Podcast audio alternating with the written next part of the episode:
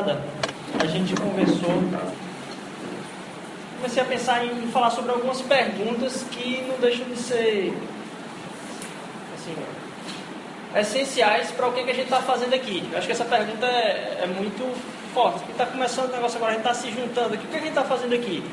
E semana passada eu comecei falando a respeito do que, que a gente veio falar, sobre o que a gente veio falar. E a gente falou, assim, discorreu sobre Deus. E aí depois a gente vai até ver se tem como compartilhar isso que, que, que foi aqui, a gente deu um jeito de, de gravar, a gente vai distribuir para vocês aí também. Mas hoje eu queria falar sobre uma outra coisa, que é que povo é esse? Que é que a gente tem às vezes alguns medos de expectativas que são colocadas sobre a gente quando a gente se junta a qualquer tipo de grupo. Quando a gente vem até mesmo visitar e dizer, o que é que esse povo está pensando que eu estou fazendo aqui? Eu não sei, eu sei o que eles estão fazendo. Quer dizer, às vezes eu nem sei o que eles estão fazendo, mas eu quero sentir ainda, mas será que, é que eles estão pensando de mim? Eu queria falar, a gente falou um pouco sobre Deus, hoje a gente vai falar um pouco mais sobre a gente.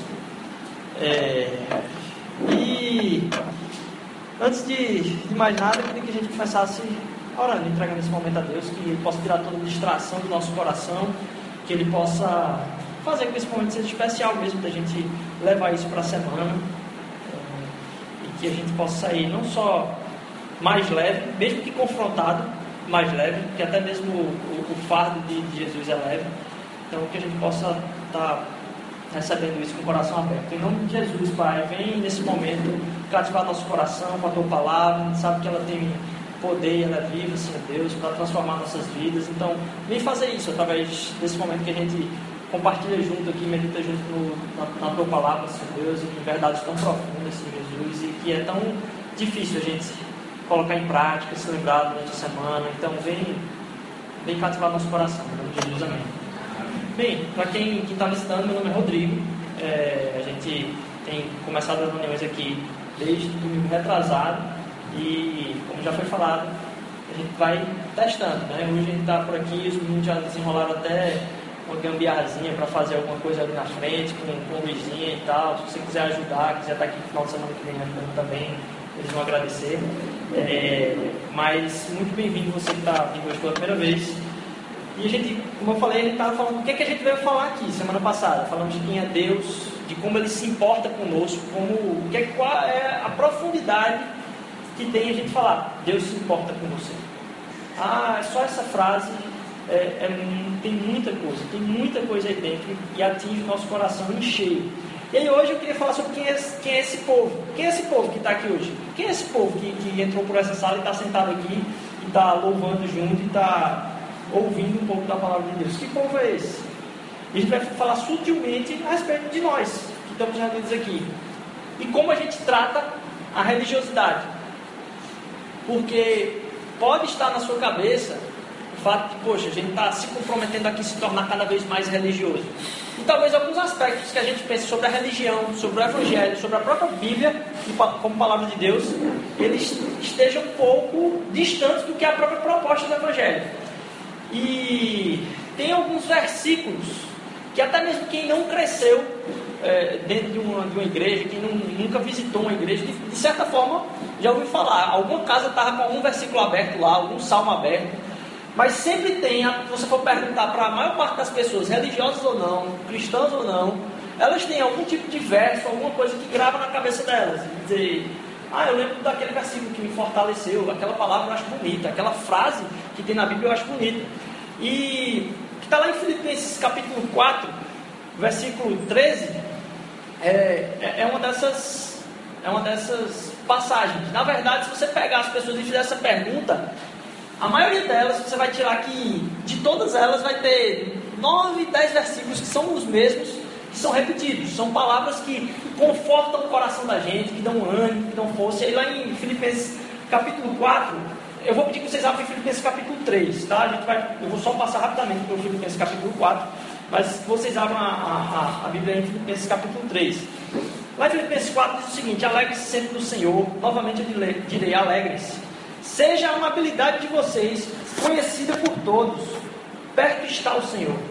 Não andam ansiosos por coisa alguma, mas em tudo, pela oração e súplica, com ação de graças, apresentem os seus pedidos a Deus. E a paz de Deus, que excede todo entendimento, guardará os seus corações e as suas mentes em Cristo Jesus. Eu vou pular lá para o 12. Sei o que é passar necessidade e sei o que é ter fartura. Aprendi o segredo de viver contente em toda qualquer situação, seja bem alimentado, seja com fome, tendo muito ou passando necessidade. Tudo posso naquele que me fortalece. Como a gente ouviu falar já desse tudo posso naquele que me fortalece, e como talvez você pode citar aí Salmo 23, você pode citar aí Romanos 8, 28, Jeremias 29, onde tem passagens que vão confortar o nosso coração. São passagens que a gente aceita de boa. Tudo posso naquele que me fortalece. O Senhor dará, dará paz ao meu entendimento. Ela vai exceder, inclusive, o meu entendimento. Só que há alguns trechos na Bíblia que podem te dar ânimo, mas eles podem causar muita dúvida se a gente não meditar sobre ele. Algum, alguns textos que vêm trazer até mesmo uma entrega de vida daqueles que estão escrevendo, mas que vem bater no coração da gente e dizer, rapaz, será que é isso mesmo? E um deles é Filipenses 3. Ah, se a gente não, não, não tomar cuidado de entender o propósito de entrega do próprio apóstolo Paulo, a gente leu Filipenses capítulo 4, vamos voltar para o 3, a gente pode se confundir. Ah, esse é um desses textos que talvez até te deixem para baixo, de tão alto que eles são. E em Filipenses capítulo 3, os versículos de 7 a 12, Filipenses capítulo 3, versículos de 7 a 12, vai dizer o seguinte: Mas o que era para mim ganho, reputei como perda por Cristo. Na verdade, a palavra que está como perda, que ele diz, ó, e na verdade tenho também por perda todas as coisas, no original é a palavra usada para excremento. Você pode ter pensado outra palavra aí. Você pensou outra palavra aí para excremento, você está comigo aqui. Então imagine o que, é que Paulo pensava a respeito de todas as coisas. Ele imaginava por perda, para não falar a palavra pior aqui na frente, ele pensava o pior de todas as coisas que não são Cristo. E na verdade tem também por perda todas as coisas. Pela excelência do conhecimento de Cristo Jesus, meu Senhor, pelo qual sofri a perda de todas essas coisas e as considero como escória, estrume, excremento, para que possa ganhar Cristo e seja achado nele, não tendo a minha justiça que vem da lei, mas a que vem pela fé em Cristo, a saber, a justiça que vem de Deus pela fé, para conhecê-lo e a virtude da sua ressurreição e a comunicação das suas aflições, sendo feito conforme a sua morte, para ver se alguma, de alguma maneira eu posso chegar à ressurreição dentre os mortos. Não que eu já tenha alcançado, ou que eu seja perfeito, mas prossigo para alcançar aquilo para o que eu também fui preso por Cristo Jesus. E esses são uns textos mais pesados, assim, porque o apóstolo Paulo ele vai dizer que qualquer coisa na vida dele tem um valor menor que Cristo. Qualquer coisa na vida de Paulo tem um valor menor que Cristo. Isso é uma frase um pouco forte. Forte para a gente porque a gente às vezes consegue dizer, rapaz, o que Paulo está dizendo aqui é, Senhor, pode deixar que tire minha saúde, porque Ele é maior que a minha saúde. E Ele é maior que isso. Pode deixar que tire minha família, porque o Senhor é maior que a minha família. Pode tirar meu filho, porque o Senhor é maior que o meu filho. Eu às vezes não consigo entender esse cara, Paulo, falando. Eu fico imaginando porque eu acho que essas palavras não conseguem sair da minha boca. E muitas vezes eu não consigo dizer, rapaz, eu tenho tudo na minha vida, tem o menor valor do que Cristo. Falar é fácil, mas realmente abraçar essa verdade não é tão fácil. E eu fico imaginando, rapaz, será que eu entendi realmente o que Paulo falou. Será que ele estava falando isso de verdade? Será que tem como isso acontecer? Porque Davi a gente entende. Davi está lá, eu amo o Senhor porque ouviu a minha voz. Ele, assim, escruta os meus pensamentos. Ele, ele vai lá no âmago do meu ser. Ele consegue me entender. E aí Davi está clamando isso. Aí você vira a página e Davi, por quê? O que, é que você está fazendo comigo? Eu não pedi isso. Então, assim, você enxerga em Davi um certo tipo de humanidade. Você diz, não, com esse cara eu estou. Com esse cara eu bato, porque eu tenho esse momento de raiva de Deus. Eu tenho os momentos em que eu fico chateado com Deus. Eu tenho os momentos que eu digo, não, o Senhor me compreende. Mas quando chega em Paulo, Paulo diz, ó, para mim tudo é perda. Para mim só tem Cristo, o resto é, é zero. Eu queria entender. Eu queria entender esse, esse cara. Porque eu não consigo pensar tão alto quanto Paulo. E o descontentamento de Paulo é estranho, porque ele vai dizer, ó, não que eu tenha chegado. Paulo ele não está contente ainda com a situação dele. Será que eu conheço mesmo Jesus como esse cara? Que não chega nem perto do meu desejo de conhecer Jesus do que o que ele está falando. Tem muita coisa na minha vida, bem real assim mesmo, que é simplesmente anseio religioso. E eu não consigo reproduzir essas palavras com vigor e dizer, pode tirar tudo que está ao meu redor. O Senhor me basta. E às vezes a gente tenta falar alguma coisa, tenta dar o, o engate inicial das coisas, como no início do ano. A gente nem terminou o primeiro mês e talvez você já esteja correndo atrás da sua pequena lista que você fez para 2016. Você olhar para a sua lista de 2016, você já está, assim, talvez 80% das pessoas começaram fazendo alguma atividade física, estando lá junto com o Elon, lá na praia, né? eu mesmo fui desse que apareceu lá, é, tá na academia, você vai começar a não, eu vou mudar esse ano, parei de fazer isso, parei de comer isso, parei estou fazendo menos. E é feito quando a gente começa um curso novo. Você começa um curso novo, você entra com, na sala com 10 cadernos, um livro comprado, é, diz, rapaz, vou, vou, ver, vou ver bibliografia a mais disso aqui, chegar em casa, a prova é daqui a um mês, eu vou estudar daqui para o final de semana, eu vou saber tudo um mês antes. Você vai com tudo, caneta, você vai dar ajuda às pessoas que estão com você no curso. Passa três semanas de curso, você chega na sala, chega para João e diz, João, trouxe caneta hoje? Me presta teu caderno? E assim, no caminhar da coisa, quando a gente vai botando na prática, parece que a coisa vai se perdendo. E essa é uma dificuldade que a gente tem em tratar Jesus dessa forma, como Paulo está falando assim, parece muito impossível. Mas tem uma coisa interessante nesse texto que é o senso de descontentamento de Paulo. Ele se humaniza com a gente nesse ponto aqui, ele diz, ó, não que eu já tenha alcançado, porque eu também estou nessa luta. Eu quero conhecer mais a Jesus, eu tenho esse desejo. Paulo falando isso, você diz, espera aí. Um dos caras mais considerados na história da igreja, alguém que escreveu 70% do Novo Testamento, alguém que chegou numa cidade para pregar o Evangelho e alterou a cultura e a economia de uma das maiores cidades do Império, ou do, da época do Império Romano, lá uma cidade de, de influência grega. Mas como é que um cara desse está dizendo, rapaz, eu não cheguei lá não e eu estou na sede também. Está falando a mesma coisa que a gente fala, eu queria ser mais, eu queria entender mais. Ele está falando a mesma coisa também. Ele diz, como pode um cara desse falar isso? Você faz tudo, boa parte do que a gente lê hoje foi escrito por você. Como é que você diz uma coisa dessa? Não, ele está dizendo, eu não sou o cara que considera tudo como perda. Porque eu não experimentei tudo ainda. Ele fala que experimenta como perda, tudo é perda, perda para ele, mas ele diz, não, eu não cheguei lá ainda. Então, ele quer alcançar mais algumas coisas. É um pouco estranho. E se tem algumas, alguma coisa que assim, mexe comigo quando vai falar do, do tal do evangelho moral, a gente tem, tem uma confusão na cabeça das pessoas que elas rejeitam Jesus Cristo, não pelo que ele diz, mas pelo que as pessoas fazem com o que ele diz. O que Jesus disse vem de encontro ao que a gente conhece como o Evangelho da moral. Como se se tornar alguém que está compartilhando dessa comunidade, comunidade aqui fosse fazer de nós mais religiosos, mais com afinco, dizendo: eu consegui alcançar um patamar de moral maior do que eu tinha alcançado. A gente, isso é uma, é uma, chave que fica confusa na cabeça da gente. A gente às vezes consegue imaginar que isso aqui vai trazer a gente para um patamar moral maior.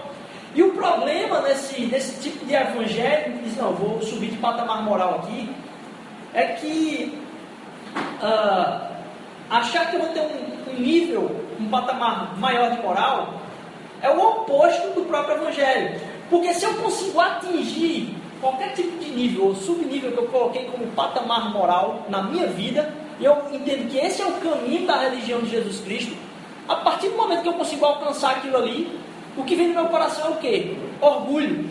Eu consegui ser isso. Eu consegui ser isso. E quando eu digo eu consegui ser isso, eu estou jogando fora quem? Jesus, que é quem faz isso na minha vida.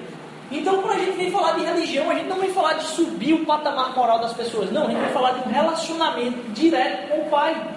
Um relacionamento que vem transformar o nosso caráter, vem fazer transformações na vida da gente. Mas não é o caminho pelo qual a gente se achega a Deus. Essa é a consequência de se achegar a Deus. Se a gente vem pelo caminho de não, vou me tornar uma pessoa melhor seguindo a Deus, quando eu me tornar uma pessoa melhor, eu vou jogar Deus fora, porque eu consigo, eu me garanto, eu estou safo. E aí Jesus não serve para nada na vida da gente mais. Não é mais a cruz que sustenta o nosso ser. Não é mais a humildade que vai ser a alavanca da gente levar Deus para outras pessoas. E é importante a gente falar isso porque só dá para entender o que Paulo falou se a gente entender a história de vida de Paulo. Paulo não era um cara religioso. Ele parece falar isso aí, ele parece um cara religioso. Porque o evangelho não requer moral, o evangelho invoca relacionamento. E o relacionamento com ele é que transforma. Não é, como eu estava falando, não é você se transformar que vai te levar ao relacionamento com ele. É você se relacionar com ele que vai causar transformação na sua vida e na minha. Uma coisa que Paulo fala, que implica em algumas outras, que está lá em Filipenses 13, logo depois do último versículo que a gente leu, está no 13 e no 14, ele diz, ó, irmãos, eu não penso que eu mesmo já tenha alcançado, mas uma coisa eu faço. Uma coisa eu faço. O que é que Paulo faz, então? Ele falou tudo aquilo bonito, ele disse, ó, não, mas espera aí, eu não estou lá. Mas olha o que eu faço, olha o que eu faço. Esquecendo das coisas que para trás ficam e avançando para as coisas que estão adiante. Prossigo para o alvo, a fim de ganhar o prêmio do chamado celestial de Deus em Cristo Jesus. Então ele esquece das coisas que ficaram para trás. Se a gente abrir a Bíblia lá em Atos 7, Atos é o livro que vai tratar do que aconteceu logo depois que Jesus foi assunto aos céus. E a igreja começa a se formar, o início da igreja, o espalhar do evangelho. Em Atos capítulo 7 tem um dos momentos mais bonitos, talvez, da, da, da Bíblia. Porque até ali, até o 7, a igreja está vivendo um período de muita tranquilidade, próspero. Tudo é relax, todo mundo diz, ah, rapaz, vou vender todos os meus carros e vou dar para os pobres. Eu vou vender minha casa e vou morar com alguém, mas tudo isso aqui é de todo mundo. Então a igreja está vivenciando um período fantástico. E no meio disso aí, Estevão se levanta, nesse período de calma, calmaria do, do cristianismo, e ele diz o seguinte, no versículo 54 ao 60. Ouvindo isso, ficaram furiosos. Ele discursou um, um, um, discurso que depois a gente vai até falar dele aqui, mas um discurso gigante a respeito de Jesus Cristo. Ele disse que as pessoas religiosas, ouvindo isso, ficaram furiosos e rangiam os dentes contra ele. Mas Estevão, cheio do Espírito Santo, levantou os olhos para o céu e viu a glória de Deus.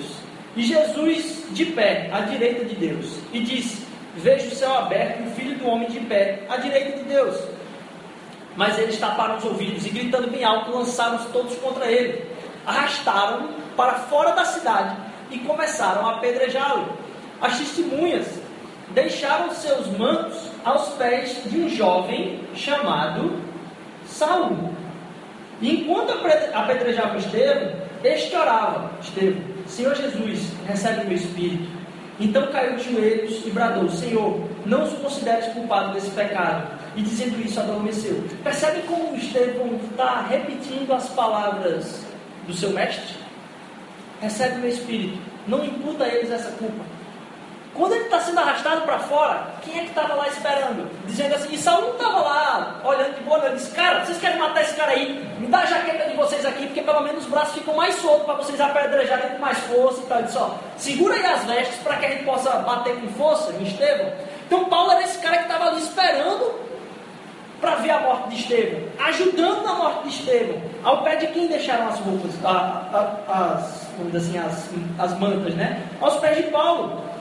Em Atos 9.1, diz o seguinte, enquanto Saulo, enquanto Saulo respirava ameaças de morte contra os discípulos do Senhor, dirigindo-se ao sumo sacerdote, ele pediu-lhe cartas para as sinagogas de Damasco. Então agora Paulo já estava falando, não é de alguém que está segurando jaqueta, mas alguém que já estava respirando a morte do, povo.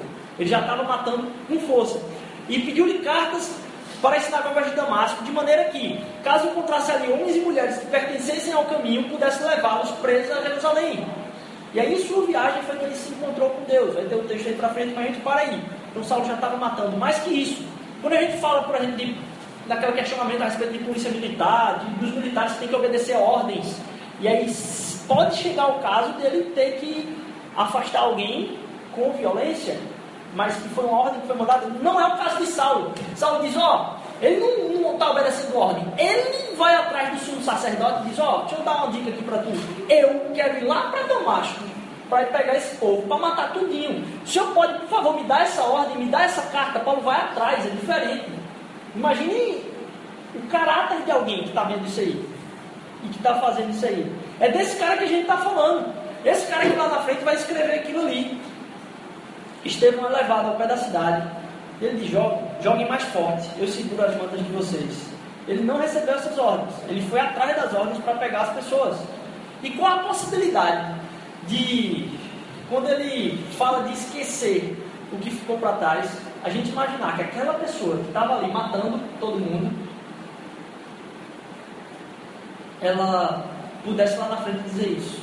E que quando ele está falando, eu deixo para trás, eu esqueço as coisas que para trás ficam.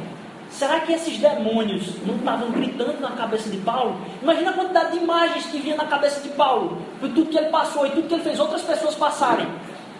É absurda a transformação que Paulo viveu. E a vergonha, talvez passada na vida de Paulo, era inacreditável, muito pesada, porque vergonha é pesada. Talvez alguns de nós tenhamos, temos alguns momentos em que a gente não acreditou que fez algo tão sujo, um negócio tão podre mesmo, tão nojento, e tentando cobrir esse momento de vergonha que persegue a gente até hoje. A gente tenta preencher isso com muitas, muitos objetivos alcançados, muitas metas alcançadas. A gente tentando cobrir isso, a gente conquista coisas excelentes e tentamos ser excelentes para talvez trabalhar mais, ser uma forma de cobrir isso. Talvez nos relacionando demais seja uma forma de cobrir isso.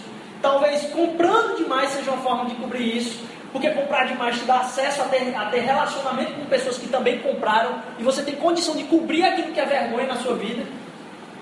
E a gente sai cobrindo a nossa vergonha como se algo pudesse fazer isso. E a gente olha para Paulo e imagina o que eram esses demônios que ficavam gritando na cabeça de Paulo por tudo que ele fez. A nostalgia, na verdade, ela é um dos maiores inimigos do presente. A nostalgia da vida da gente, de algo que a gente vivenciou como um tempo bom de vida com Deus, ou com.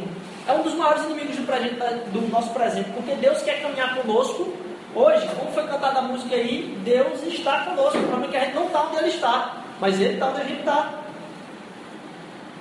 E tempos depois que Jesus nos resgata, e na verdade esses episódios às vezes até nos impedem de chegar mais próximo de Jesus, não, pai, não é possível que eu não consigo acreditar que a misericórdia de Jesus ela é capaz, ela é tamanha de derramar graça sobre a minha vida a ponto de cobrir algo tão sujo que eu já fiz. A culpa e a vergonha te dizem que não há chance para você conseguir gritar isso que Paulo falou. Não tem nada mais para mim a não ser Jesus Cristo. A gente fica às vezes vivendo, inclusive, relacionamentos com Deus de tempos atrás. Deus quer caminhar com a gente hoje. Lá em 1 Timóteo vai dizer, capítulo 1, versículo 12, parte versículo 12 vai dizer, Eu dou graças a Deus por Cristo Jesus, nosso Senhor, que me deu forças e me considerou fiel, designando-me para o ministério. 1 Timóteo 1, 12. A mim, que anteriormente fui, isso é Paulo falando, blasfemo, perseguidor, insolente, mas alcancei misericórdia, porque eu fiz por ignorância da incredulidade. Contudo, a graça de nosso Senhor Jesus Cristo transbordou sobre mim, juntamente com a fé e o amor que estão em Cristo Jesus. Esta afirmação é fiel e digna de toda aceitação. Cristo Jesus veio ao mundo para salvar os pecadores, do qual eu sou o pior. Mas por isso mesmo alcancei misericórdia, para que em mim, o pior dos pecadores, Cristo Jesus demonstrasse toda a grandeza e sua paciência, usando-me como um exemplo para aqueles que nele haveriam de crer para a vida eterna. Ao Rei eterno, ao Deus único, imortal e invisível, sejam honra e glória para todos sempre. Amém. Eu fui blasfemo, assassino, ignorante, que perseguiu e atacou os filhos de Deus. E o que é que Jesus me deu em troca? Misericórdia, fé e amor. Por quê? Por que isso? Vejam lá no versículo 15, ele diz: Eu posso dizer isso com toda certeza. Jesus veio foi para pecadores, porque eu sou o pior. Em mim, o pior, Jesus que mostra, quis mostrar essa misericórdia e graça. Jesus estendeu misericórdia a mim, o assassino do seu povo, para que em 2016, 24 de janeiro, eu e você estivéssemos aqui sem poder duvidar dessa misericórdia de Deus. É o eco de Paulo que está falando com a gente hoje. É Paulo dizendo: Ei, você que está aí, sentado hoje, você já matou alguém? Você matou quantas pessoas? Uma, duas. Essa pessoa que você matou era o pessoal tudo lá da igreja? O pessoal que estava reunido lá cantando, você foi lá e matou. Porque se ele conseguiu fazer isso comigo, porque Paulo, imagine a cena, ele pediu uma carta para ir para Damasco, que fica como daqui para Garanhuns, foi lá, pegou as pessoas, nuas, acorrentadas, elas voltando, passando por todas as outras cidades, apanhando, para chegar até Jerusalém e ele entregar essas pessoas, mulheres e crianças, caminhando isso tudo, para morrer. Você consegue se imaginar a misericórdia na vida de uma pessoa como essa? Uma graça que derrama e apaga. E eu estava falando ontem no casamento, dizendo, rapaz, às vezes a gente confunde a, a palavra apagar. Porque a gente fala tanto, Jesus apagou o pecado, que eu acho que talvez fosse muito mais fácil dizer, não, Jesus não apagou o pecado. Porque a história de vida continua, a gente pode até é, é, é, seguir em frente sabendo que foi perdoado. Mas Jesus não apagou o pecado, Jesus pagou o pecado. Então o que a gente tem que ter noção é que hoje na vida da gente ele não tem mais valor. O que a gente tem que dar valor agora é a misericórdia que foi derramada para que o pecado fosse pago. Eu fui blasfemo, assassino ignorante. Em alguns outros momentos, Paulo vai falar que a corrida que ele está propondo é uma corrida como se fosse um atleta de alguém que está se colocando para uma, uma prova, lá em 1 Coríntios capítulo 9, que quiser depois. E aí ele fala, não sabe que dentre todos que correm só um ganha o prêmio. Todos competem em jogos, submetem a um treinamento rigoroso. Sendo assim, eu não corro como quem corre sem alvo nenhum, não. Eu corro não como alguém que luta esmurrando o ar. Eu esmurro, talvez é o meu corpo, do qual eu faço ele meu escravo. Paulo está falando, ó, eu luto, mas eu luto com um alvo, sabendo que no caminho as coisas que estão vindo fazem parte da minha natureza que eu carrego ainda. E batalho contra ela. Minha nova natureza batalha com a antiga natureza. Mas eu caminho com um alvo. E um alvo não é um alvo como um esporte normal. Porque, como a gente falou do evangelho moral aqui, a gente tende a comparar talvez o evangelho como aquela salto com vara, sei lá, sempre, não, aquele salto na barra, né?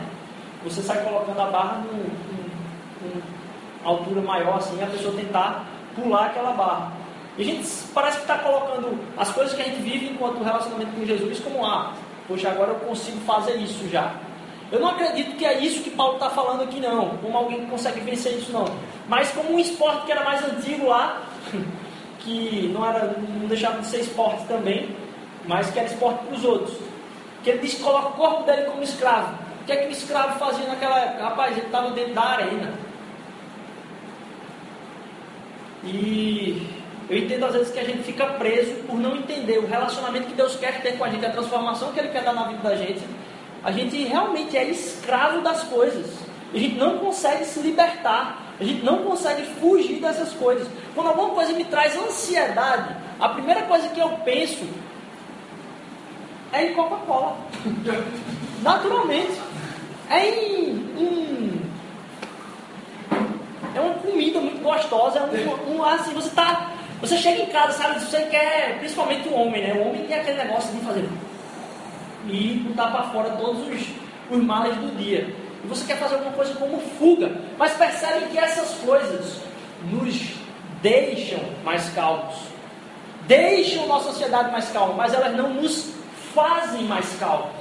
Transformação do relacionamento que Deus quer dar na vida da gente é que a gente não dependa mais daquilo que sacia nossa ansiedade, só nos fazendo calmos. A gente consegue aproveitar todas as coisas, mas sabendo que nos faz calmos, o que nos deixa com refrigério de paz, a paz que excede todo o entendimento.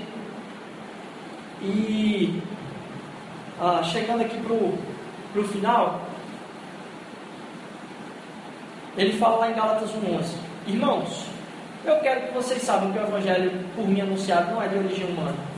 Ele vem de algo superior. Eu passei 13 anos da minha vida, 14 anos da minha vida, convivendo com gente que ia para a igreja, gente que falava do Evangelho, mas misteriosamente no carnaval de 1999, Deus me alcançou. Eu não sei explicar como, mas Deus me alcançou. Eu consegui entender que de alguma forma eu precisava me relacionar com essa pessoa. Deus está aqui para se encontrar conosco e Ele tem toda a abertura de dizer: não, você não precisa fazer nada, eu lhe alcanço, você tem um relacionamento comigo e depois é que você vai caminhar. Essa graça nos alcança de forma misteriosa, de forma transformadora.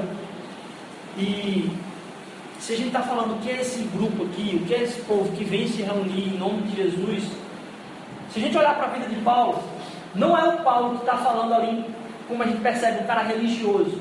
Ó oh, Senhor, o Senhor é tudo na minha vida, não tem nada. Não, que ele entende o passado dele, qual foi a misericórdia que foi lançada na vida dele.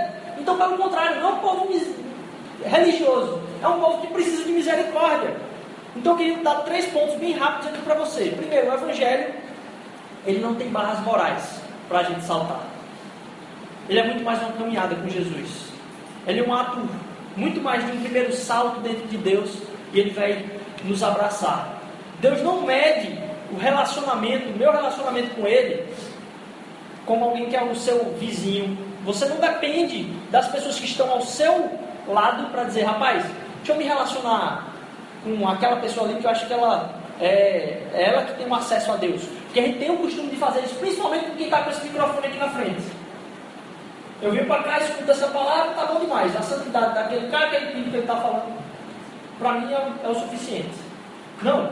Deus não quer que você se relacione com Ele através de outra pessoa. Só tem uma pessoa, Jesus Cristo. Então a gente primeiro precisa entender. Jesus quer o acesso direto à nossa vida, sem salto de barra moral. E que a gente entenda e lembre das coisas mais sujas que aconteceram na vida da gente, que a misericórdia de Deus foi em cima daquilo ali já lavou, já pagou. Não olhe para o lado para depois olhar para cima.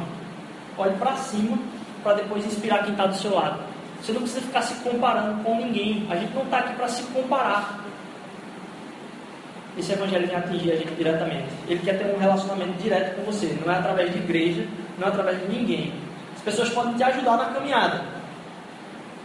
E, mas eu trabalho eu trabalho com banco, por exemplo, mas a maioria das empresas tem aquele negócio de relacionamento com o cliente, né? Fidelização do cliente, relacionamento com o cliente.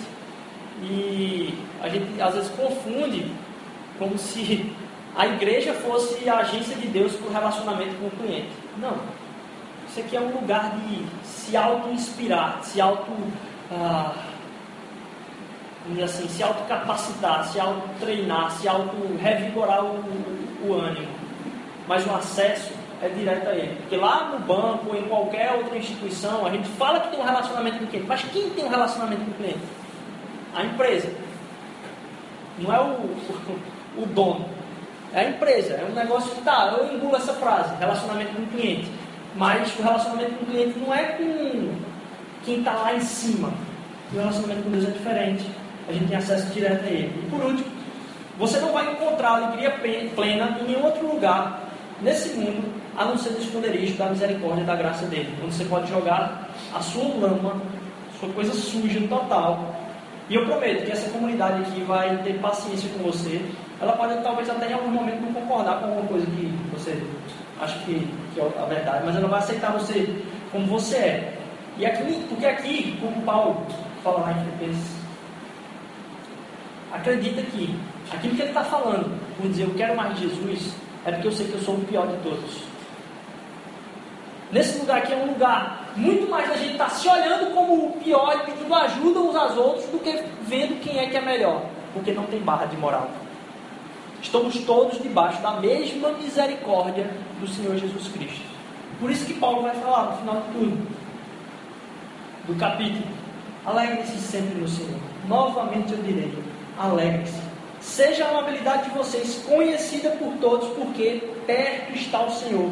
Não andem ansiosos por coisa alguma, mas em tudo, pela oração e súplicas, e com ação de graças, apresentem seus pedidos a Deus. Não tem barreira, nossa vergonha foi para o espaço. E a paz de Deus, que excede todo entendimento, guardará os seus corações e as suas mentes em Cristo Jesus.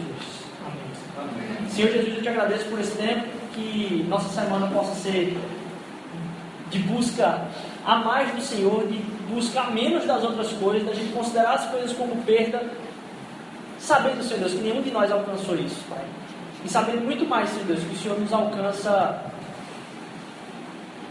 na nossa própria vergonha, Senhor Deus. Não nos faz ter vergonha do nosso, da nossa falta de comprometimento com o Senhor, porque o Senhor quer estar perto de nós, Senhor Deus. O Senhor deseja que nós estejamos nos colocando diante do Senhor como alguém que caminha junto contigo. Essa semana, Senhor Deus, pode ser uma semana de um caminhar tão profundo com o Senhor que vai transformar relacionamentos nossos familiares, relacionamentos de, de amigos, Senhor Deus. E, Pai, faz com que a gente possa realmente entender o que é caminhar na tua graça, que outras pessoas possam entender que quando a gente vai conversar com elas a respeito do Senhor, a gente vai derramar, derramar na vida delas amor. Nos faz ser pessoas mais amorosas, Senhor Deus, porque entendemos a tua graça e podemos querer mais do Senhor, Pai, porque sabemos que nossas vergonhas, Senhor Deus, já foram jogadas no mar do esquecimento. Em nome de Jesus.